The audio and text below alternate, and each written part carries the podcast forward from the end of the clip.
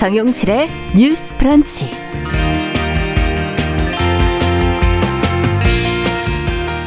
안녕하십니까. 정용실입니다. 텔레그램 박사방 운영자 조주빈이 어제 1심 재판에서 징역 40년형을 선고받았습니다.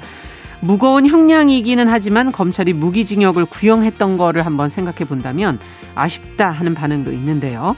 자, 재판부가 이런 결정을 내린 이유는 무엇인지 잠시 후에 꼼꼼히 좀 살펴보도록 하겠습니다. 직장 내 괴롭힘 방지법이 시행이 된 지 1년이 넘었지만 여전히 차별과 폭언 등 갑질 피해로 힘들어하는 분들이 많습니다. 피해자 혼자서는 해결하기 어려운 문제 앞에서 적극적으로 목소리를 내고 곁에서 힘을 보탤 조력자가 필요한데요. 이런 역할을 하는 노동 전문가 단체가 있습니다. 오늘 초대석에서 모시고 어떤 활동을 하고 있는지 자세한 이야기 들어보겠습니다. 자, 11월 27일 금요일 정용실의 뉴스 브런치 시작합니다.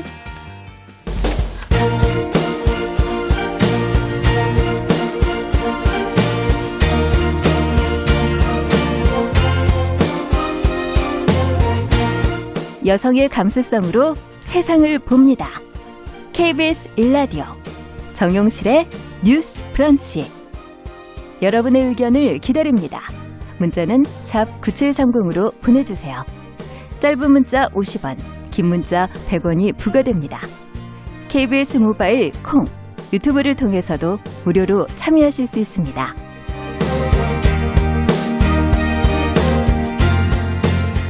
네, 정실의 뉴스 브런치는 항상 여러분들의 의견을 귀담아 듣겠습니다. 오늘도 벌써 들어오셨어요. 시작하자마자들 들어오셔서 인사 건네주시는데 감사합니다. 아, 아카시즈님, 김현옥님, 최희철님 이렇게 들어오셨고요. 그리고 유튜브로는 540명 가까운 분들이 들어오셨는데요. 미무수아님, 여유당님, 그리고 최희철님, 써니스카이님 이렇게 들어오셨습니다. 감사합니다. 자, 오늘 저희도 첫 코너 뉴스픽으로 늘 시작하지요. 예, 더 공감 여성정치연구소의 송문희 박사님 안녕하세요. 네, 안녕하세요. 전혜연 사평론가 안녕하십니까? 네, 안녕하세요. 자, 앞서서 제가 어제도 사실 속보로 저희가 전해드렸었는데 텔레그램 박사방의 운영자 조주빈 1심에서 지금 징역 40년을 선고를 받았습니다. 아, 중형이라고 볼 수 있긴 하지만 당초 검찰은 무기징역을 구형을 했었기 때문에 조금 아쉽다 이런 생각이 드는 반응들이 많이 나오고 있고요. 판결 내용은 어떻게 된 것인지 그리고 관련 내용을 좀 정리를 해서 저희도 같이 고민해 보겠습니다. 여러분들 징역 40년이란 말 들으면 어떤 생각 들으시나요? 제가 어제 뉴스를 딱 접했는데 네. 제 옆에 있던 어떤 분이 엄청 무거운 판결이 나왔네요 하길래 저는 저도 모르게 가벼운 거 아닌가요? 이런 생각이 음. 들더라고요. 그래서 이게 무슨 뭐 언론에 따라서 다릅니다만 우리가 피해자들을 생각했을 때는 조금 더 무거운 형량이 나갔어야 된다. 네. 어쨌든 이런 의견이 있다는 말씀 드리면서 좀 설명을 해드리면 이 텔레그램 박사방이라는 것이 우리가 엠번방이라고 해서 네. 성착취물을 유포하거나 또는 그것을 적극적으로 만들게 가담한 사람들이 모여있는 엠번방이라는 곳이 있었는데 음. 그 중에 하나가 박사방이라는 곳이었습니다. 네. 이것을 운영했던 주도했던 인물이 조주빈이고요. 음. 1심 판결이 내려졌는데 징역 40년이 선고됐습니다. 여러 가지 혐의가 대부분 인정이 됐는데요. 네. 징역 40년과 더불어서 신상정보 공개 고지 10년, 취업 제한 10년, 전자발찌, 위치 추적 전자장치인데요. 부착 음. 30년, 그리고 1억 원의 추징 등이 명령이 됐습니다. 자, 이번 판결에서 굉장히 주목받는 부분이 범죄 단체를 조직한 혐의가 인정이 됐다는 겁니다. 그렇죠. 이런 디지털 성범죄와 관련해서 이런 사례가 그동안 그렇게 많지 않았었기 때문에 검찰에서 이런 혐의를 적용할 때부터 굉장히 관심이 모아졌습니다. 자, 범죄 단체를 조직한 혐의가 인정이 됐다라는 것은 이 조주빈과 이 박사방의 가담자들이 뭔가 그냥 단순히 구경했다 이것이 아니라 조직적으로 역할을 같이. 분담하고 그렇죠. 예. 심지어 내부 규율까지 만들어서 음. 공유했다. 그래서 이것은 범죄 단체를 조직한 것으로 봐야 된다. 이런 것이 이제 인정이 된 것으로 보입니다. 실제로 이 조주빈이 지난해 5월부터 올해 2월까지 아, 피해자들 수십 명에게 성착취 영상물을 촬영하게 하고 또 판매 유포를 했었는데 네. 이 피해자 중에 지금 아동과 청소년이 포함된 것으로 지금 전해지고 있죠. 그렇죠. 그리고 이 사건이 알려진 것이 어, 대학생 취재팀인 추적단 불꽃이라는 곳이 지난해 7월 이곳에 잠입 취재를 해서 보도를 했었습니다. 네. 근데 초기에는 큰 반향이 없었는데 이런 내용이 점차 알려지면서 어, 여러 가지 국민들이 움직이기 시작한 거죠. 음. 어, 국회 온라인 청원 사이트에 이런 범죄를 해결해달라는 청원이 올라오기도 하고 또 조주빈의 신상 공개와 관련된 내용이 청와대 국민청원에 올라와서 200만 명을 넘어서서 어, 섰기도 했습니다. 네. 그래서 이번에 어떻게 들어보면은 수사에 들어가고 판결이 나오고 판결이 음. 나오는 과정까지 많은 국민들이 감시자 역할을 했던 그렇죠. 부분이 또 주목할 부분이 아닌가 합니다. 네, 아동 청소년이 그 안에 포함되어 있기 때문에 이제 특히 또 형량이 더 무거워야 되는 거 아니냐 하는 반응들도 나오고 있는 건데요.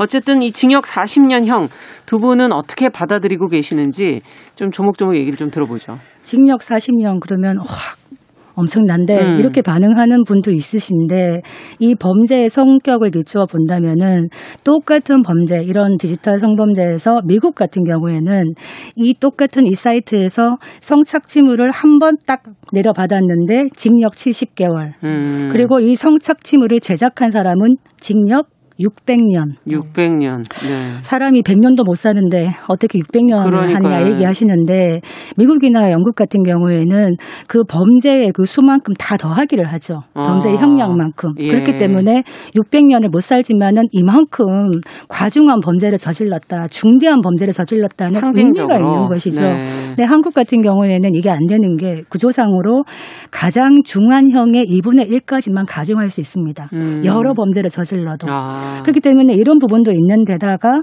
특히 성범죄 같은 경우에는 기존에 좀 실제 처벌이 많이 낮았다. 손방망이 이런 얘기를 많이 하잖아요. 가또 떠오른다 예, 하고. 유지 씨께서 지금 예, 네. 살펴보면은 10년간 지난 10년간 이제 성범죄 판결을 보니까 징역형이 선고된 비율이 26.1%인데 음. 그 중에서 한 67.3%가 1년 이상 6년 미만의 가벼운 형이 나오는. 겁니다.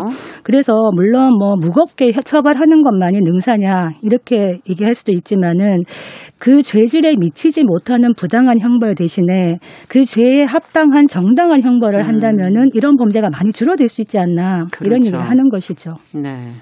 자, 어떻게 보십니까? 어, 그 범죄단체 조직제 가입이라는 것을 제가 제가 계속 강조하는 이유가 뭐냐면 어, 일부 사람들이 이런 것을 다운받고 네. 그러면서 어 나는 그냥 다운받았어요. 어 나는 그냥 그 박사방에 그냥 단순 가입이었어라고 음. 변명을 하는 것이 이제 통하지 않는다는 것이죠. 이것은 명백한 범죄입니다. 음, 맞습니다. 그런 점에서 좀 우리가 다시 한번 생각을 해봐야 된다라고 보고요. 두 번째로 이제 피해자들이 받는 2차, 3차 가해가 사실 여전한 것으로 지금 음. 피해자들 증언이 계속 나오고 있습니다. 그래서 아마 이런 것을 뭐 다운받아서 유포한 사람들에 대한 수사가 계속 진행이 되는 것으로 알려져 있는 데 이 과정에서 불가피하게 또 피해자들이 드러날 확률이 있어요. 네. 그래서 수사 과정에서 조금 더 수사 당국이 더 심혈을 기울여서 그래야겠군요. 그런 추가 피해가 발생하지 않도록 했으면 하는 바람입니다. 그리고 우리 청취자분께서 음, 손정우 음. 얘기하셨는데요. 이 손정우란 인물이 웰컴 투 비디오 운영자잖아요. 네. 정말 부끄러운 건데 세계 최대 아동 성착취물 사이트입니다. 뭐 음. 뭐 엄청나다라고 하고 뭐 미국에서 공조 수사까지 하고 미국으로 음. 보내야 된다 들끓었었는데 우리나라에서 실형 1년 6개월 살았습니다. 그래서 저희가 계속 방송을 그렇습니다. 예, 예. 물론 그때와 비교하면 형량이 뭐 무겁다라고는 하지만 박사님께서 말씀해 주시듯이 외국에서 그냥 무기징역이라고 하지 않고 600년이라고 명시하는 것은 이 한 건 한 건마다 피해자가 존재하기 때문에 음. 이것이 굉장히 재질이 나쁜 범죄라는 것을 법원에서 명시해 주고 있는 것이 것입니다. 그런 부분에서 우리 사회 좀 경종을 울리고 어, 여러 가지 대책이 나왔으면 하고요. 우리 프로그램에서 굉장히 이런 관련 법률이라든가 양형 음. 기준 마련이라든가 굉장히 많이 계속 얘기하고 있습니다. 예. 법원 내에서도 관련한 논의도 진행이 되고 전문가들을 초빙해서 많이 토론을 한다고 하는데요. 어, 국회에서도 다른 정치적 사안에 밀려서 이런 사안 뒷전으로 밀리지 않고 계속 관심 갖고 법안을 다뤘으면 하는 그렇죠. 바람입니다. 예. 그 지금 범죄단체 조직제 말씀을 참 잘하셨는데 이게 중요한 중요한 것이 범죄단체 조직죄가 인정이 된다면은 더 무겁게 처벌할 음. 수 있기 음. 때문인데 지금 이게 인정된 게 1심 판단이잖아요. 그렇죠. 그래서 이게 상급심까지 이어질지를 지켜봐야 된다. 그래서 음. 어떻게 보면 좀 지난번보다는 아까 말했듯이 국민들이 감시자 역할을 하다 보니까 어, 법원에서도 판결을 내릴 때 많은 부분 좀 인정을 하는 것 같은데 실제로 피해자를 배려하고 성인지 감수성이 깊은 재판부나 판사를 만난다는 게 피해자의 운에 달려서는 안 되는 거죠. 그렇죠. 전국적으로 이것이 뭔가 통일된 지침이 있어야 되는 건데 앞으로 재판을 더 지켜봐야 되겠습니다만 이번 재판에서 저는 좀 긍정적으로 봤다는 게 네. 그 재판부가 피해자들을 법정 증인으로 불렀어요. 사실 음. 이게 좀 어려운 측면이 있는 것이 피해자들이 법정에 나와서 직접 증인한다는 것이 또 2차 그렇죠. 피해가 될 수도 있고 굉장히 힘든 부분입니다. 우려스러운 부분이 예, 그럼에도 불구하고 이 피해자들이 나올 수밖에 없었던 거는 이 조 씨가 피해자 3인에 대해서 나는 협박한 사실이 없어요. 아. 이들을 법정 증인으로 소환해 주세요라고 요구했기 때문에 네. 나간 겁니다. 굳이. 그래서 재판부가 어떻게 말을 했느냐. 그렇게 피해자를 법정으로 불러낸 것조차 피고인의 잘못된 행동이다. 음. 반성하지 않는 것을 보여주는. 것이다. 이렇게 엄, 엄하게 꾸짖었는데 조주빈이 반성문도 많이 내고 했는데 글쎄, 진정으로 예. 100장이 넘는 반성문이 음. 실제로 지난해 선고된 판결들 중에 한 3분의 1 정도가 가해자의 반성을 양형 감경 사유로 삼았다는 거죠. 음. 그런데 이 반성을 피해자가 진지한 반성을 했는지 누가 판단합니까? 네. 결국 피해자가 아닌 재판부가 판단을 하거든요. 예. 그래서 이런 부분에 대해서는 피해자 중심지를 더 생각할 필요가 있겠다 이런 생각이 네. 듭니다. 반성은 행동으로 해야 되는 거죠. 그렇죠. 예. 자, 지금 많은 분들이 여성분들은 이선아님 K80026417번님은 형이 좀 가벼운 게 아니냐라는 의견들을 보내주셨어요. 어, 유성환님께서는 지금 20대니까 조주빈의 나이가 40년이면 60대 출소하면 또 그 이후에 괜찮겠는가 형량이 적은 거 아니냐 다시 범죄를 저지를 수 있지 않나 하는 그런 우려도 보내주셨습니다. 자 다음 얘기로 좀 그럼 가보도록 하겠습니다. 어, 수도권의 사회적 거리두기가 지금 2단계로 격상이 되면서 다들 조금 힘들고 어려운 시기들을 또 이제 보내고 계시는데 식당이 이제 손님을 받고 있죠. 거리두기를 하면서. 그런데 카페와 제과점은 아예 지금 거의 손님을 받지 않고 있는 그런 상태죠. 형평성 논란이 지금 제기가 되고 있습니다. 어떤 부분에서 그런 건지 어떤 이유에서 이렇게 한 것인지 저희가 좀 들여다보죠. 네, 지금 사회적 거리두기 2단계로 올라가고 나서 아마 카페 가보시면은 의자들이 다 올려져 있는 걸 보실 겁니다. 네. 그냥 테이크아웃만 가능한 것이죠. 그렇죠. 앉아서 먹지를 못하는 거죠. 그런데 식당에서는 밤 9시까지는 할 수가 있어요. 그래서 음. 식당에서는 어쨌든 음식을 먹으려면 마스크 벗고 음식도 먹고 해야 음. 되는데 그리고 뭐 스타디 카페라 카페라든가 PC방 같은 데도 손님을 받을 수 있는데 네. 대체 카페나 제과점은 왜 이렇게 못하게 하느냐. 예. 만약에 배달을 하지 못하는 곳은 아예 영업 자체가 힘든 것이잖아요. 음. 그래서 어, 물론 지금 엄중한 시기니까 방역이 중요하지만은 말하자면 제과점 비슷하게 샌드위치 전문점이 있어요. 예. 저희 KBS 앞에도 있는데 예. 샌드위치 전문점 오다 보니까 문을 열었더라고요. 음. 거기는 앉아서 먹을 수가 있어요. 음. 그러면 그런 샌드위치 전문점이라든가 편의점, 음. 편의점에서도 매장 안에서 뭘 먹을 수가 아, 있죠. 있게 돼 있죠. 그렇다면은 이것이 형평성이나 실효성에 문제가 있는 거 아니냐. 음. 그래서 이런 카페나 제과점주나 이런 분들이 하시는 말씀이 지금 처럼 어느 어느 곳은 열어주고 어느 곳은 막고 이렇게 하지 말고 차라리 한 좀 2주간이라도 강력하게 거리두기 해가지고 음. 확진자 수를 확 줄이는 게 어떠냐 이런 제안을 하고 있는 상태입니다. 네. 자, 방문 목적, 뭐 체류 시간 이런 것은 다르기는 한 장소들이라 어떻게 해야 될지 두 분은 어떤 생각이십니까? 아, 저 이제 자영업자들이 느끼는 고통이라든가 이런 분들이 굉장히 어려울 것 같은데 현재로서는 방역에 그래도 더 주안점을 둬야 되는 게 아닌가 싶습니다. 지금 음. 500명대라는 것이 계속 보도가 나오고 유지가 있는데 되고 있죠, 지금. 우리나라 문화를 보면 대다수의 직장인들이 점심을 식당에서 많이 먹습니다. 네. 그래서 만약에 식당도 영업을 못하게 되는 상황이 됐을 경우에 음식을 사서 먹어야 되는데 지금 날씨가 춥단 말이에요. 그래서 직장인이 들어와서 삼삼오어서 같이 먹게 된다면 네. 이게 거리의 밀접 접촉이 다시 이루어지면서 음. 그리고 시간차를 뭐 다 정하지 않는 이상 그래서 저는 이게 재확산의 우려가 있기 때문에 일단 식당에 대한 방역을 강화하는 것은 지금 거리두기를 하고 있는데 그런 차원이 필요하고 음. 그러나 다만 아까 말씀해 주신 것처럼 뭐 제과점이라든가 카페 같은 경우가 너무 차별이 있는데 이 문제에 대해서는 개인적 의견입니다만 정부에서 지원책을 고려할 때 지금 방역 때문에 영업이 제한되고 있는 것을 중심으로 하고 있잖아요. 음. 그래서 이런 분들에 대한 지원 대책은 조금 더 빨리 풀어줘서 형평성 논란을 조금 잠재울 수 있는 방안을 내는 것이 좋다고 음. 생각합니다. 그리고 더불어서 지금 대다수의 빵집이나 카페가 프랜차이즈 전문점이 많잖아요. 예. 이거는 본사 차원에서 좀 고민할 필요가 있다고 생각을 해요. 음. 그래서 그 매장의 모든 그 책임을 그 위험 부담을 감수하는 것이 아니라 예를 들면 이 기간서부터 이 기간까지는 본사에서도 일부분 어떻게, 어떻게, 하자라든가 아니면 본사 차원에서 이 기간에 배달 음식은 5% 할인을 하되 예. 그 할인문에 대해서만큼은 뭐뭐 음. 뭐 식자재를 납품할 때 우리가 감해지는 방식이라던가 이런 상상력을 아. 좀 꾀해야지 작은 매장들이 알아서 해라고 하는 거는 해결 방법이 없습니다. 그래서 그들 입장에서는 힘들긴 그렇죠. 거죠. 대기업 예. 본사도 예. 고민을 해야 되고 정부의 음. 지원을 좀 같이 고민해야 되는 시점이라고 봅니다. 네. 지금 사실 소상 소상공인 분들 하루하루 힘겹게 버틴다 이렇게 그렇죠. 말씀드릴 음. 수밖에 없고 어떻게 보면 내가 열심히 해도 내가 가져가는 돈은 없고 음. 임대료 안 밀리려고 한다 음. 이런 분들 많으신데 문 닫고 있는데도 많고 참 마음이 안 좋습니다. 네. 그런데 어, 하나 다행한 소식이 코로나 피해 피해를 받은 개인에게 그 채무를 예. 상환하는 걸 한 6개월 연장한다. 예. 그래서 원래는 올해 12월까지 하려고 그랬다가 내년 6개월까지 내년 6월까지, 6월까지 음. 한다는 보도를 보고 좀 숨이 트이지 않을까 이런 생각을 음. 하는데 문제는 이런 걸 하는 것도 신용도가 낮거나 재기 가능성이 없는 분들은 힘들다 그래요. 실제로 이걸 받기가 어. 사실은 가장 힘든 부분에서 이런 분들이 받아야 되는데 그렇죠. 이런 부분은 좀 더 세밀하게 들어가야 되지 않나 싶고 지금 뭐 카페 제과점뿐만이 아니라 어떻게 보면 3차 유행이라고 얘기를 하는 게 좀 위험하다고 느끼는 게 전국적이고 어디서 감염이 음. 됐는지를 모르고 저도 네. 이렇게 있다 보면 주변에 확진자가 나왔다는 얘기가 너무 많이 들리다 보니까 점점 가까이 오고 있는 게 아닌가 이런 좀 두려움이 음. 듭니다. 그래서 연말입니다만 모이지 않는 것이 최선의 방법인데 음. 지금 수험생들이 많잖아요. 12월 3일 날 당장 시험 보는 애들이 있는데 다음 주죠. 우리가 수험생을 둔 부모다 이런 마음으로 음. 사실은 더 조심을 해주셔야 될 것 같다. 그래서 어떤 수험생 집안에는 텐트까지 쳤다. 음. 그리고 식구들끼리 각 밥도 같이 안 먹고 서로 격리를 하는 이런 음. 상황임을 좀 엄밀하게 봤으면 좋겠다 이런 생각이 듭니다. 네.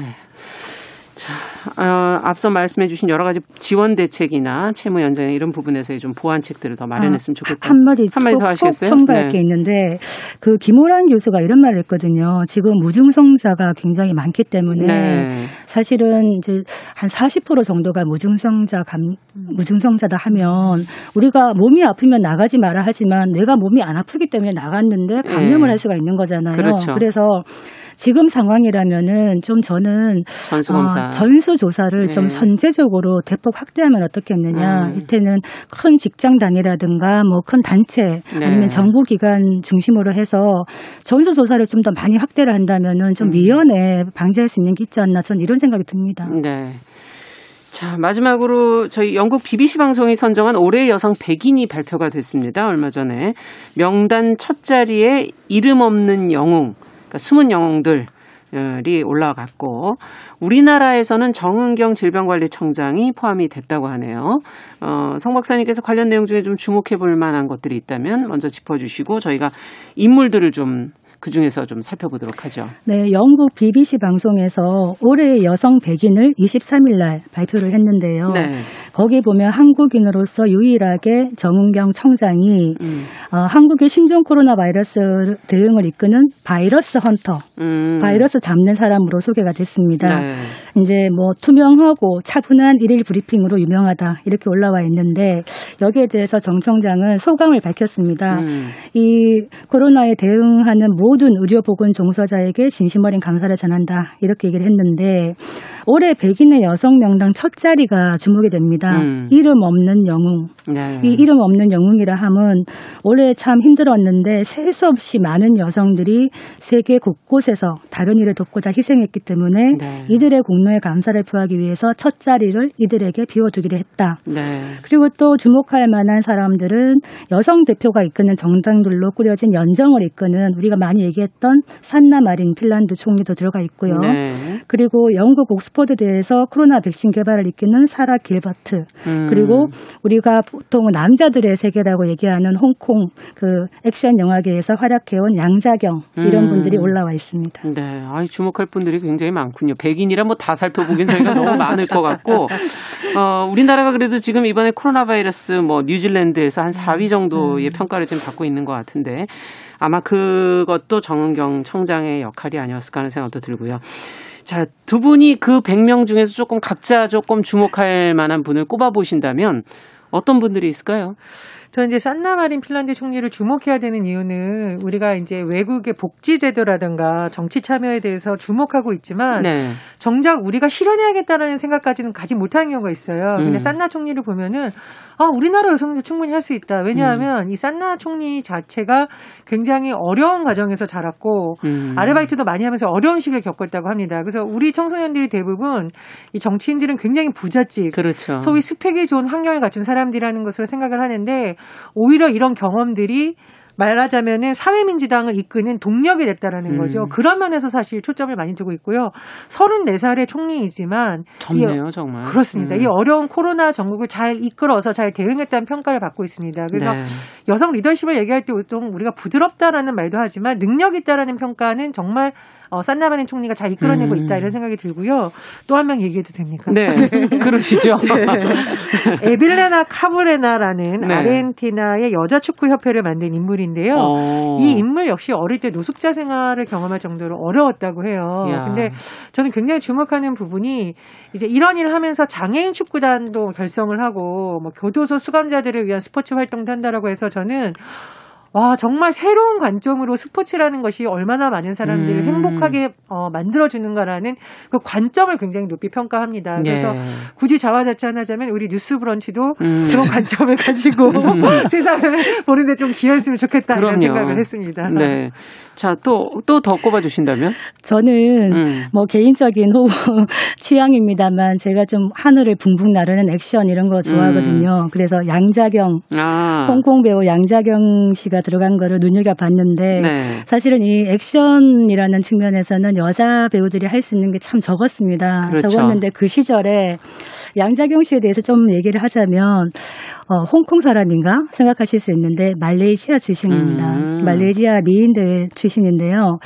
이분이 발레를 전공했었는데 음. 부상을 입어가지고 그렇죠. 예, 발레를 못하고 이제 이 영화계로 데뷔를 했는데 양자경 씨의 액션을 보면은 굉장히 부드러우면서도 강하고 우아합니다. 춤 같은 느낌이 있군요. 어, 떤 영화가 떠오르느냐? 음. 85년도에 예스 마담 기억나시죠? 아. 그 예스 마담의 강도 높은 그런 액션들을 많이 본인이 거의 다 했답니다. 음. 그리고 성룡하고 같이 나왔던 폴리스 스토리 네. 기억나시죠? 네.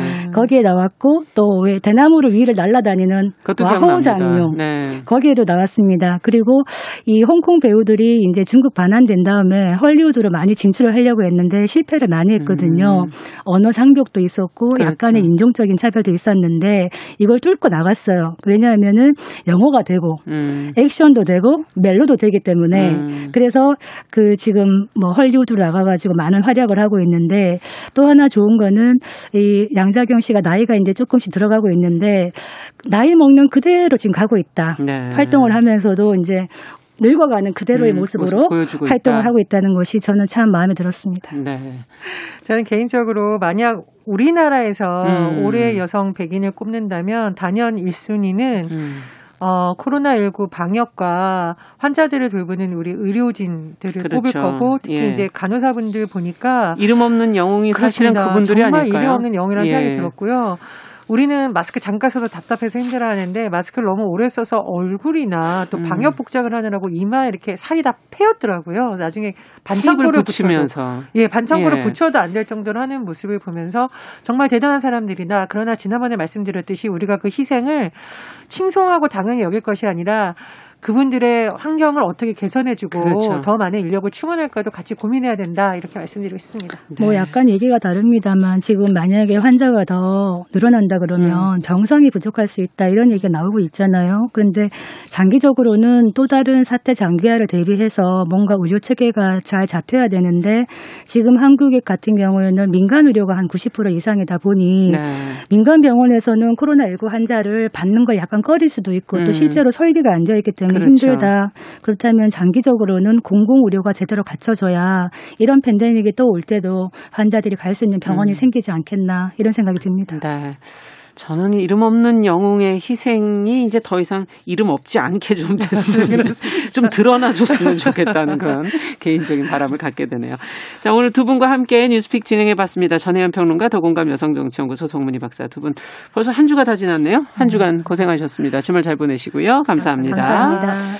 자 정용실의 뉴스브런치 듣고 계신 지금 시각 10시 30분이고요. 라디오 정보센터 뉴스 듣고 오겠습니다.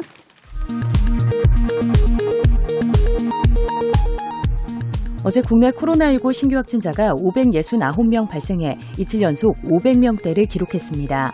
국내 발생은 525명으로 서울이 204명으로 이틀 연속 200명을 넘었고 경기 112명, 인천 21명 등 수도권이 전체 확진자 가운데 약 64% 넘게 차지했습니다.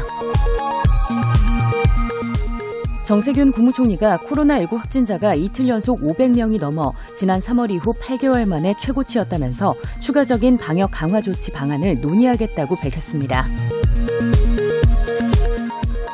민주당 이상민 의원이 추미애 법무부 장관과 윤석열 검찰총장의 쓰레기 악취나는 싸움이 너무 지긋지긋하다며 동반 퇴진시켜야 한다고 대통령의 결단을 촉구했습니다. 국민의힘 주호영 원내대표가 윤석열 검찰총장에게 직무정지 명령을 내린 추미애 법무부 장관을 광인 무법부 장관이라고 강력 비난했습니다. 정부가 세계 식량 가격 지수가 지속적으로 상승하는 등 국제 곡물 수급 불안 움직임이 감지되고 있다면서 안정적으로 수급할 수 있는 기반을 점검하기 시작했습니다. 군부대에서 코로나19 집단 감염이 잇따라 발생하면서 오늘부터 다음 달 7일까지 모든 장병의 휴가가 전면 통제됐습니다. 전 장병의 휴가가 전면 통제된 것은 올해 들어 네 번째입니다. 국방부가 오늘 성주 사드기지에 공사 장비를 반입할 계획이어서 주민들과 충돌이 우려됩니다. 현재 주민 60여 명은 기지 입구 진밭교 등에 모여 반대 시위를 준비하고 있습니다. 도널드 트럼프 미국 대통령이 선거인단 투표에서 패배할 경우 백악관을 떠날 것이라고 말했습니다. 지금까지 라디오 정보센터 조진주였습니다.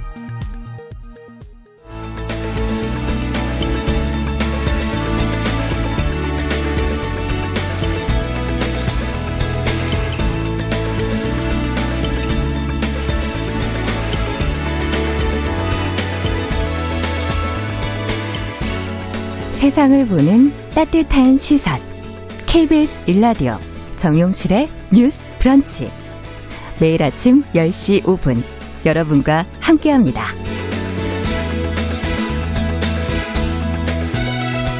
네, 정용실의 뉴스 브런치 듣고 계신 지금 시각 10시 33분 향해 가고 있습니다. 자, 금요일에는 여러분들 기다리시는 초대석 시간 준비하고 있습니다. 다양한 분야에서 활약하는 여성들을 만나보는 시간인데요. 오늘은 이 얘기를 좀 해볼까 합니다. 직장에서 온갖 차별과 괴롭힘으로 고통받는 분들이 참 많으시죠. 이런 분들을 돕고 노동자들의 현실을 개선하기 위해 노력하는 단체가 있다고 합니다. 직장 갑질 119 뉴스에서 가끔 저도 들어본 것 같아요. 근데 오늘 직접 직장 갑질 119의 윤지영 변호사를 모셨습니다. 어서 오십시오. 안녕하세요. 반갑습니다. 자, 우리도 이제 은연 중에 갑질한 적은 없는지 돌아볼 때가 된 것 같습니다. 자, 금요일에 이야기 친구 남정미 씨와 함께 같이 고민해보죠. 인사 나누고요. 안녕하세요. 안녕하세요. 난 갑이 아니야. 절대로 대본 적이 없는 남정미입니다. 반갑습니다. 아, 이 얘기는 들어보셨어요, 남정미 씨도? 직장, 직장 갑질 119, 119. 보도에서 음. 보신 적 있어요? 아, 보도에서도 보고 오늘 음. 저는 이거 조사하려고 들어가 봤는데 아. 바로 친절이 이렇게 누군지 고, 고발하세요 이렇게 링크가 뜨더라고요. 아 바로. 예 예. 음. 바로 이렇게. 그렇죠. 네. 내가 좀 고통받고 있다 생각하면 그 오직 하면 119로 누르겠어요 그러니까요. 지금 바로 떠야죠. 네. 어. 어, 되게, 되게 보니까 굉장히 일단은 익명인 것 같아서 편안해 보였어요. 어, 네. 음. 저희가 그, 그 유명한 카, 깨톡. 예, 예, 예. 예. 오픈 깨톡방을 만들고 깨톡방. 예. 거기에 누구나 들어와가지고 음. 뭐 자기 신분은 가리고 익명으로 이모티콘도 익명으로? 가리고 음. 이제 어떤 갑질을 당했는지 어떻게 대응해야 되는지 막 이런 아. 것들을 이야기를 하고 있거든요. 그렇죠. 그러면 좀 알아볼까요? 직장 갑질 119 음. 언제 왜 어떻게 시작된 단체인가요? 그러네요. 2017년 11월 1일에 시작을 했고요. 예. 이제 그때 시작할 때는 어, 뭐 직장에서 한번 민주주의를 실현해 보자, 아. 꽃피워 보자라는 취지였어요. 그때가 이제 딱 박근혜 전 대통령이 음. 물러나고 그렇죠. 그래서 이제 그 전에 또 사람들이 광장에 나가가지고 막 시위를 촛불 했는데 시위했었던. 아, 네. 그러니까 거리에서는 촛불 시위를 하는데 또 직장에 가면은 완전히 또 똑같고. 네, 그렇죠. 그래서 음. 이 거리에서의 그런 민주주의를 직장으로 아. 가져와 보자라는 취지로 좀 재밌게 시작해 보자라고 네. 해서 만들었습니다. 네. 음, 재밌게 시작했는데 그 지금 3년이 지났는데 그러면 네. 처음에는 좀 가볍게 시작했는데 지금은 좀 묵직해졌다고 들었습니다. 아, 네. 맨 처음에는 어 일단 그 오픈 카톡방을 만들고 거기서 음. 상담을 하면 얼마나 사람들이 들어오겠냐 했는데 음. 첫날부터 어마어마하게 사람들이 들어왔어요. 첫날부터 몇 명 들어왔어요? 첫날에? 그때 기억이 정확하게 안 나는데 제가 하루 종일 정말 앉아서 답을 해야 없어, 되는 저밖에 없어가지고 아 혼자 네. 처음에 하실 때니까 그쵸, 그래서 법정에 가가지고도 막 상담을 하고 상담해야 되고 네, 밤에도 상담하고 뭐 그렇게 막 시작을 했었죠. 아. 네. 목말라 있었던 분들이 있었다는 걸. 증명한 거네요. 네, 네. 그러면은 첫날은 그랬고 지금은 어떻게 된 상태입니까? 하루 몇 분이 들어오시고 지금 그 카톡방에 상주 상주 그러니까 들어와 계신 분이 음. 1,100명이 넘어요. 상, 거의 늘 들어와 계신 분은 1,100명. 어, 계속 드나들기도 하는데 뭐 현재 기준으로 한 제보가 들어오는 거는 그러면 제보 저희가 이메일로도 제보를 받아요. 네, 다 합쳐서. 예. 어, 이메일 예, 파악이 솔직히 잘 안 돼요. 왜냐면은 카톡방은 뭐 너무 음, 많이 오니까 음. 상 파악이 안 되고 이메일은 하루에 한 평균 10건 그래서 지금까지 세어 보니까 아. 한 만 천 건 정도가 만천 건 이메일로 이메일로만. 어. 네, 딴 건 뭐 셀 수가 없고. 그러면 이 처음에 혼자 시작을 상담하셨는데 지금 그럼 몇 분이 어떻게 상담 뭐 스텝이 아. 뭐좀 늘었을 거. 어, 예, 저희 한 140명 정도 상담하시는 분들 많네요. 엄청 많죠. 그, 어. 그러면 구성이 변호사 외에 또 많은 분들이. 저희 뭐 변호사도 있고 노무사도 있고 아. 그다음에 이제 노동 쪽으로 활동하시는 활동가들도 많이 있고요. 예. 어, 뭐 노동조합에서도 들어와 계시기도 하고 어. 왜냐면은 이게 꼭 법적인 해결이 다는 아니기 때문에 음. 또 이제 활동하시는 분들 입장에서는 법을 좀 넘어서서 다양한 어떤 솔루션, 해결책을 제시하는 그렇죠. 꼭 법적으로만 해결하지 않더라도 해결될 네. 수 있다면 더 좋죠, 네. 사실은. 네. 맞아, 맞아. 그렇죠. 네. 혹시라도 이, 내가 너무 하소연할 데가 없어서 여기 왔는데 이걸 이제 뭐 좋은 언론에서 보도를 해주신다거나 이런 의도의 분들도 계신가요? 어, 어, 좋은 언론, 네, 그렇죠. 저희 그 제보 중에 보면은 사실 개인적인 경험이긴 하지만 이건 좀 음. 사람들이 알아야겠다라고 음. 하는 것들도 많아요. 그리고 뭐 예컨대 어떤 헤어 디자이너가 갑질을 당한다. 음. 그러면 그거는 그냥 개인의 경험이 아니라 또 다른 또 헤어 디자이너들이 당하는 갑질인 경우가 많거든요. 그렇죠. 그러니까 이런 경우에는 좀 사회적으로 좀 어쨌든 개선됐으면 좋겠다. 네, 알렸으면 좋겠다. 네, 그렇게 그런 취지로 저희 쪽에 제보하시는 분들도 많고 음. 같은 맥락에서 이제 언론사 기자분들도 네. 저희 오픈 카톡방에 막 계시면서 예, 기자 기사거리가 없나 네, 찾아보시죠. 아, 네. 그렇겠네요. 혹시 네. KBS 아나운서실 정모 선생님을 뭐라고 하는 건 없나요? 네, 그건 뭐 개인적으로 아니, 물어보세요. 예. 있으면 여기서 얘기하셨겠죠. 벌써 검사하고 나오셨겠죠. 그렇겠죠. 네. 음. 근데 예전에 제가 이제 책을 보다 보니까 그 직장 내의 그런 상사들의 이거는 이제 갑질. 근데 외국에서 그걸 무례함이라고 아, 표현을 네. 했더라고요. 정말 음. 꿈의 직장을 들어갔는데 1년 만에 그만두시게 되면서 이 직장 내 상사가 이 부하 직원들에게 하는 그 무례함의 그 비용이 이 결국은 그 직장을 나가게 함으로써 엄청난 그렇죠. 손해다 기업 네. 입장에서도 어. 라는 글을 제가 본 적이 있거든요. 있거든요. 정말 요즘에 이걸 우리가 이제 기업 입장에서 이걸 별로 사실 관심 없게 개인적인 음. 문제들로 생각을 하는데 음. 그게 아닐 수 있다는 생각이 어, 들어요. 저희 그 제보들을 쭉 보면서 제가 느낀 게 뭐냐면 음. 그렇게 괴롭힘이 발생하는 사업장은 피해자가 다수예요. 아. 가해자는 소수고 가해자가 소수지만 피해자는 어쨌든 다수인 다수. 경우 음. 그러면은 직장 분위기 자체도 굉장히 안, 안 좋아지는 거고 음. 못 버티니까 계속 이제 사람들이 드나드는 거고요. 이직이 많고 그럼요. 그래서 오히려 업무에 저해가 되고 그러니까 이건 정말 신경 써야 되는 부분인 것 같아요. 맞아요. 조직에서. 네. 그런데 이제 요즘에도 보도들이 그 직장 갑질 119에서 나온 것 때문에 조사된 것들이 있어서 그런 건지 모르겠으나 최근에 많이 보도가 되고 있거든요. 아, 네.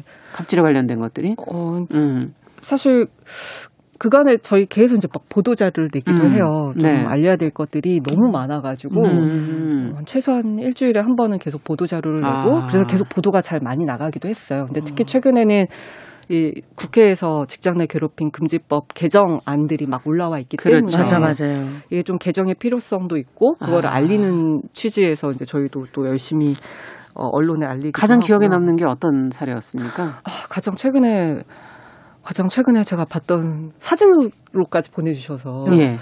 눈이 완전히 한쪽 눈이 까매요. 어.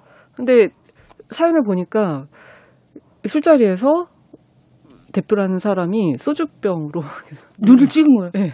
그래가지고 여기가 어, 완전 수술할 정도로 이렇게 막 까맸던 경우가 있고 또 기억이 나는 거 이것도 이제 또 사진을 보내주셨는데 아니 그건 어. 나와야 되는 거 아닙니까? 그 정도 갑자기 열이 확 받네. 어, 아, 그렇죠. 예. 근데 어. 그럼에도 불구하고 그런 일이 계속 반복되는데도 반복이 된. 네, 아. 그런데도 이제 못 나오시는. 야, 근데 이건 가정 폭력이나 이 폭력이나 직장 내 폭력이나 똑같은 폭력 아니에요? 사실은 한번 아, 가만히 두기 시작하면 계속되는 거. 네. 근데 사실 초기 대응이 중요한 거 아닌가요? 아니, 근데 가정이 있는 입장이거나 이제 아이를 아, 근데 너무 슬프네요. 네, 함부로 또 못하고 하소연할 데가 없어서 또 찾아갈 수도 있을 것 같아요. 그렇죠. 그 본인 어쨌든 또 음, 먹여 살려야 되고 되니까. 자기도 아. 생계를 유지를 해야 되니까 여기 아니면 또 직장 구하기 힘들고 뭐 이러면은 그냥 그런 경우를 감당하기도 하는 거죠. 네. 아, 그래 좀 그래도 좀 희망적인 음. 얘기 좀 듣고 싶은데요. 이, 렇게 우리가 움직였더니 야 이것들 좀 바뀌었어. 이렇게 좀 그래요. 자랑 좀, 좀 한번 네, 좋은 얘기도 좀 들어보죠. 저희 그 설립 초기에 들어왔던 음. 제보인데 어 이거는 얘기를 해도 돼요. 어떤 음. 병원에서 음. 네. 장기 자랑을 하면서 선정적인 장기 자랑을 아, 강요를 했었고 보도된 거 아닙니까? 저희 네. 그게 네. 제가 그때 딱 오픈 카톡방에서 상담을 하는데 그 병원에 계신 분이 딱 우리 이렇게 장기 자랑에서 음. 어, 선정적인 춤을 강요를 한다는 아. 사진을 올려주셨고 아. 거, 그때 그걸 봤던 기자가 곧바로 또 이제 기사를, 기사를 쓰신 거군요. 그래서 결국에는 장기자랑은 없어졌고 여기는 특히나 노동조합까지 만들어져가지고 음. 지금 아주 잘 대응하고 계시죠. 그렇군요. 하나 또 있는데 예. 여기는 청와대에서 벌어진 일이에요. 예. 청와대에서 이제 그 경찰이 또 갑질을 당한 아주 어. 개인적으로 어, 막 사설 트레이너처럼 막 굴었던 아주 갑질 상사가 있었는데 예. 이것도 이제 저희가 들어와서 대응을 했고 청와대에서 모든 음. 직원들에 대한 전수 조사를 해가지고 음. 갑질을 없애기 위해서 노력을 이야. 했죠. 야, 정말 이렇게 보면 또 의지가 많이 되는데 이게 알려지면은 네. 결국은 다들 이렇게 개선은 하시는데 그죠? 그렇죠. 결국은 이게 시스템으로 결국 만들어져야 되는 거고 맞아, 앞서 맞아. 얘기하신 직장 내 괴롭힘 금지 법이 제정이 이제 돼야 되는 거 아닌가 하는 생각도 들고 네. 어, 지금 뭐 시행된 지는 이제 이제 1년 조금 넘기는 했는데 아, 네, 아직도 이게 이제 다 알려져서 이걸 어떻게 지금 제도가 되고 있는지를 모르시는 분들이 있기 때문에 아, 이 기회의 취지와 내용을 좀 설명해 주시고 아, 네. 직장에서 어떻게 내가 또 보호받을 수 있는지 또 어떻게 조심하셔야 되는지 이런 것들을 서로 좀 알게 해주셨으면 좋겠어요. 네. 어, 말 그대로 직장에서의 괴롭힘은 금지된다라고 음. 법에 명시를 했고요. 네. 뭐 직장에서의 괴롭힘이 뭐냐라고 하면은 뭐 우위에 있는 힘의 우위에 있는 사람이 그 우월함을 이용을 해가지고 신체적, 음. 정신적으로 피해를 입히고 근무 환경을 저해하는 행위 음. 뭐 이렇게 표기가 되어 있긴 하지만 어쨌든 직장 내 행위, 직장 내 괴롭힘은 금지가 되고 만약에 발생했을 경우에는 회사에서 적절하게 조사를 하고 음. 그다음에 더는 피해가 발생하지 않도록 피해자 보호 조치를 하고 가해자에 네. 대해서는 징계를 해야 된다. 예. 그리고 이런 거에 대해서 뭐 신고를 했다라는 이유로 불리하게 대우해서는 안 된다. 보복 조치를 해서는 안 된다. 이런 내용들이 법에 들어가 있는 거죠. 네. 지금 1년 정도 넘게 어, 진행됐잖아요. 효과가 좀 있다고 보시나요? 저희 최근에서 조사를 해봤어요. 네. 법 시행 후 직장 내 괴롭힘이 얼마나 줄었는지. 음. 근데 확실히 효과는 있는 것 같아요. 음. 많이 줄었다라고 답을 할 수 있긴 하더라고요. 조심을 하고 있는 거군요, 서로 간에. 그렇죠. 네. 예. 어떤 점을 조금 더 보완을 해야 될까요? 지금 말씀을 들어보니까 조금 그 항목들의 그, 그 법안의 내용들이 좀 구체적이지는 않다. 아, 이런 맞아요. 생각은 좀 들고요. 맞아요. 두루뭉실해서 이렇게 적용될 수도 있고 저렇게 좀 빠져나가려고 노력하지 않을까 하는 그런 생각이 조금 아, 들었어요. 아, 네. 지금 딱 정확하게 지적을 하셨는데 회사가 취해야 될 조치 의무라는 것들이 네. 어쨌든 지금 법에는 있긴 하지만 예컨대 언제까지 조치를 해야 되는 거냐. 아. 그리고 피해자에 대해서는 어, 보호를 한다라는 게 도대체 어떤 의미냐. 네. 뭐 이런 것들에 대해서는 사실 세세하게 정하고 있지 않아요. 음. 그러다 보니까 괴롭힘을 당했다라고 신고를 했는데 음. 회사가 이제 얼렁뚱땅 넘어가면서 우리 조치했다라고 하는 경우도 있거든요. 음. 그래서 좀 그런 내용을 세부적으로 정할 필요는 있고요. 그럼 법에서 그렇게 돼 있으면 회사 안에서의 또 규정들이 있지 않습니까? 취업 규칙으로 정하게 되어 있죠. 예, 네. 그것도 변해가 변해야 되는 거 아닌가요? 맞아요, 변해야죠. 예, 지금 어, 취업 규칙 으로 어쨌든 담도록 하고는 있기는 한데 네. 사실상 또 잘 시행은 안 되고 있는 것 같아요. 음. 예. 그래서 그러한 내용들을 좀 세부적으로 정하도록 음. 그것도 좀 법 개정이 필요하고요. 음. 그다음에 음, 지금 중요한 거는 어, 이게 근로기준법 안에 들어가 있는 거예요. 사실 아, 이제 저희 그렇죠. 직장내 괴롭힘 금지법, 금지법 하지만 네. 근로기준법 안에 이제 몇 개의 규정으로 들어가 있는 거고요. 네. 그래서 이제 적용 대상이 굉장히 제한적이에요. 음. 제한적이라는 건 어, 소위 말하는 지금 이제 배달하시는 분들 되게 네. 갑질 많이 당한다라고 하는데 아. 이분들한테는 적용이 안 돼요. 지금 약간 자영업자처럼 이렇게 되어 있죠. 소위 말하는 이제 프리랜서 네. 이런 분들한테는 적용이 안 되는 거고 음. 그다음에 뭐 예컨대 아파트에서 입주민이 갑질을 한다. 음. 그것도 보도가 많이 됐던 한다. 거잖아요. 그렇죠. 그런 경우 저희 정말 많이 들어오거든요. 네. 또는 뭐 고객이 막 갑질을 한다. 네. 근데 여기는 또 제외가 되는 거죠. 왜냐하면 직장 안에서 사용, 네, 맞아요. 사용자와 아. 피용자의 관계가 아. 니면 적용이 안 돼서 좀 현실에 맞게끔 적용 대상을 넓힐 필요가 있어요. 그러네요. 얼마 안 있으면 모든 전 국민이 이제 프리랜서 시대로 간다고 얘기하는 아, 이 그렇죠. 마당에 네. 예. 변화도 또 좀 필요한 법 개정도 맞아요. 약간 변화가 필요한 네, 네. 부분이네요. 그래서 작년 좀 보니까 작년 아, 올해 7월에 보니까 네. 예 세종문화회관에서 갑질 금지법 어, 네. 시행 1주년을 맞아서 음. 이제 틀을 만들었는데 리모델링 해야 될 구멍 구멍이 아, 보이니까 맞아요. 구멍 슝슝 갑질 금지법 리모델링 기자회견이 있더라고요. 네. 이때 이제 피켓을 들고 나오시면서 우리가 알아야 할 직장 구성원의 인식 개선에 대한 음. 얘기들 5개명 정도 아, 얘기를 네. 하고 계시던데 그거 좀 얘기를 아, 네. 들어볼까요? 아, 네. 뭐 슬기로운 직장 생활 5개명. 네 네. 예. 네. 이거 파트가 이제 세 파트로 나누더라고요 네. 구성원들이. 아. 저희 일단 이거 잘 알아야 되겠네요. 네, 상사 5개명. 직장 상사 5개명. 5개명. 네. 네, 뭐 다, 다섯 개인데 일단 네. 대표적으로 그냥 하나만 먼저 할게요. 그러니까 음. 아랫사람이 아닌 역할이 다른 동료다. 음. 아, 위아래가. 네, 네. 아, 역할이 다른 네. 동료. 왜냐하면 이제 상사가 이제 주로는 아 인식 개선을 위한 거군요. 네. 이게 지금 네, 이제 지켜야 될 직장 음. 안에서 직장 내 괴롭힘을 없애고 음. 직장 내 괴롭힘이 발생하지 않도록 대응해야 되는 어떤 5개명인데 음. 그래서 아랫사람이 아닌 역할이 다른 동료다. 음. 네. 그다음에 까라고 하면 까야 되는 시대는 지났다. 까라고 하면 까야지. 아, 선배님. 네. 까라고 하면 깠던 시대는 지났습니다. 네, 지났군요. 아, 네, 뭐 네. 이런 이제 좀 가볍 지만 딱 와닿는 음. 내용으로 다섯 개를 정했고요. 그다음에 이제 동료 5개명도 있어요. 동료 5개명. 네. 동료 간에도 있나요? 예, 네, 있을 수 있겠죠, 뭐 이것도. 네. 이제 동료도 어 이제 그 주변 사람들한테 뭐 좋은 말을 사용한다. 뭐 이런 아, 거 있는 거죠. 동료 오개명을 좀 시작을 하니까. 말씀을 드리자면 어, 어, 네. 당신의 용기가 존중하는 직장 문화를 만듭니다. 음. 둘, 당신 아 상대방의 반응에 주의를 기울이고 상대의 의사를 존중합니다. 음. 3. 농담이나 선이라도 불쾌감을 줄 수 있음을 상기합니다. 네. 4. 피해 사실에 공론하는 건강한 조직 문화를 위한 행동임을 기억합니다. 네. 5.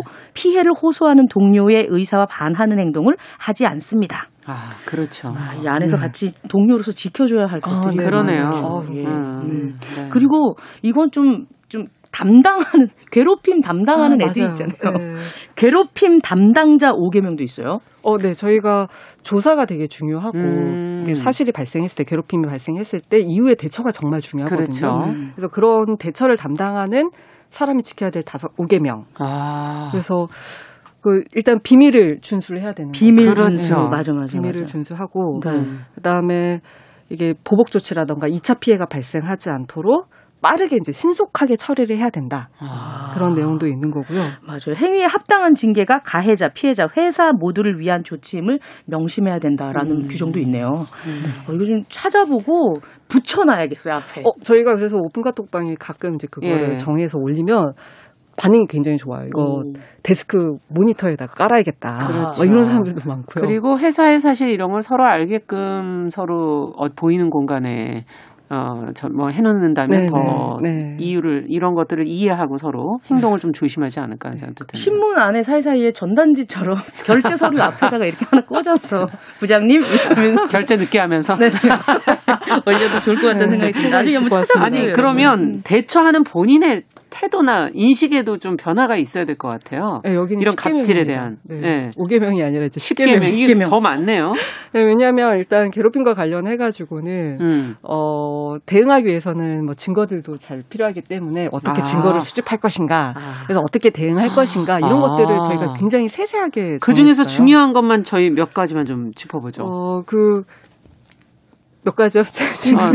어, 어, 하나 그냥 한 가지만 한 가지라도 네, 네. 한 가지 왜냐 이거는 이제 증거와 관련해 가지고 아, 수집하는 꼭? 방법은 아. 사실 이렇게 좀 세세한 거라서 네. 제가 따로 설명을 하지 않겠지만 대부분의 피해자들이 자기 잘못을 그러니까 자기 탓을 해요.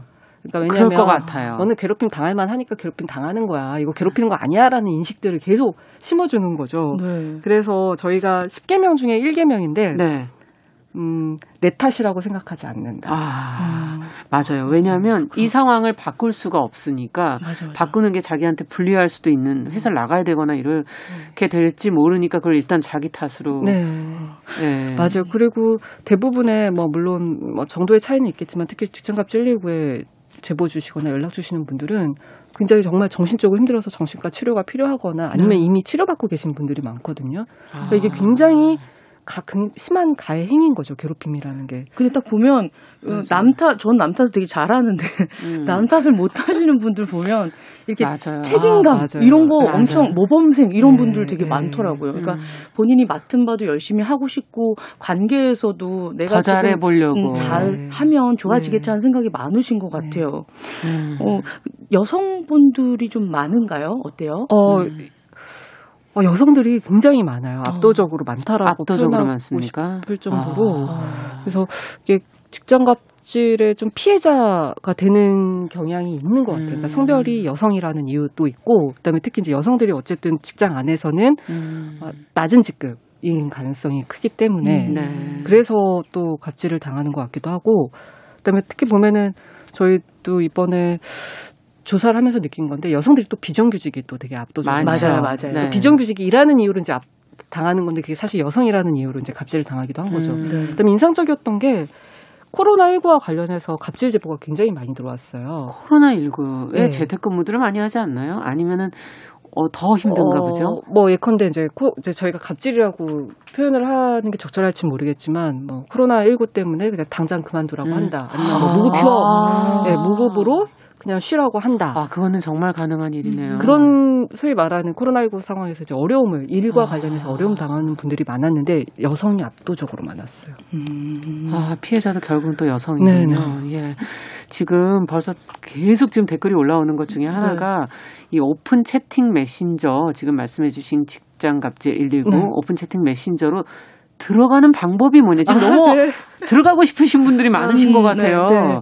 그, 그 깨똑... 이름을 알려달라. 네. 말, 말씀하세요. 예, 깨똑방에 들어가면 네. 오픈 깨똑방이라고 위에 표시가 되어 있어요. 아니, 네네. 어, 그러니까 어떤 이름을 치고 들어가면 됩니까? 직장갑질 119 이것만 음. 딱 치면 됩니까? 네, 맞아요. 네. 그 그냥 포털 사이트에도 직장갑질 119를 치면 링크가 바로 투명한 링크가 제보 링크로 예, 나밖에 없는 링크가 어, 떠요. 정확히 음, 아시네요. 음, 네. 거기 들어가서 이제 링크 복사하기 누르시거나 음. 참여하기 누르시면 바로 들어갈 바로 들어가 상담하실 수 있게끔 네. 되어 있다는 거죠. 네. 어, 느 곳이든 네. 포털이든 오픈 채팅 메신저든 뭐든 다 직장 갑질 119로 치고 들어가시면 된다는 얘기예요. 네, 힘들어하지 마시고 여러분 진짜 예. 같이 함께 나누고 도움을 받으셨으면 좋겠습니다. 네, 지금 어떤 분이 어, 여유당님인가 보내주셨는데. 어, 처음에 어떻게 혼자서 그걸 다 상담하셨냐고. 아, 원래 처음 시작할 때는 뭐 100, 100명 넘는 스텝이긴 네. 했지만 이제 네. 오픈 카톡방을 일단 제가 담당을 했었고 아. 근데 이렇게 많을 줄 몰랐던 거죠. 네. 근데 소문에 듣자니 지금 윤 변호사님 119에서 무보수로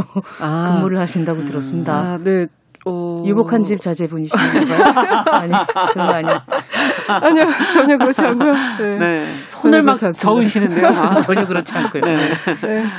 그냥 저희 그 상근하시는 분들도 계시긴 하는데 네. 그 대부분은 상근은 아니셔서 네 저는 이제 반상근으로 아. 일을 하는 거고요. 아. 대부분의 지금 참여하고 있는 저희 스텝이라고 표현을 해요. 스텝들은 그냥 소위 말하는 이제 자원봉사인 개념인 거죠. 음. 너무 고맙습니다. 네. 진짜 감사하고. 네, 그리고 상근하시는 분들도 급여 없이 계속 그간 지내오기도 했어요. 최근에서야 아, 이제 사실 급여를, 급여를 예, 받기 시작하셨군요.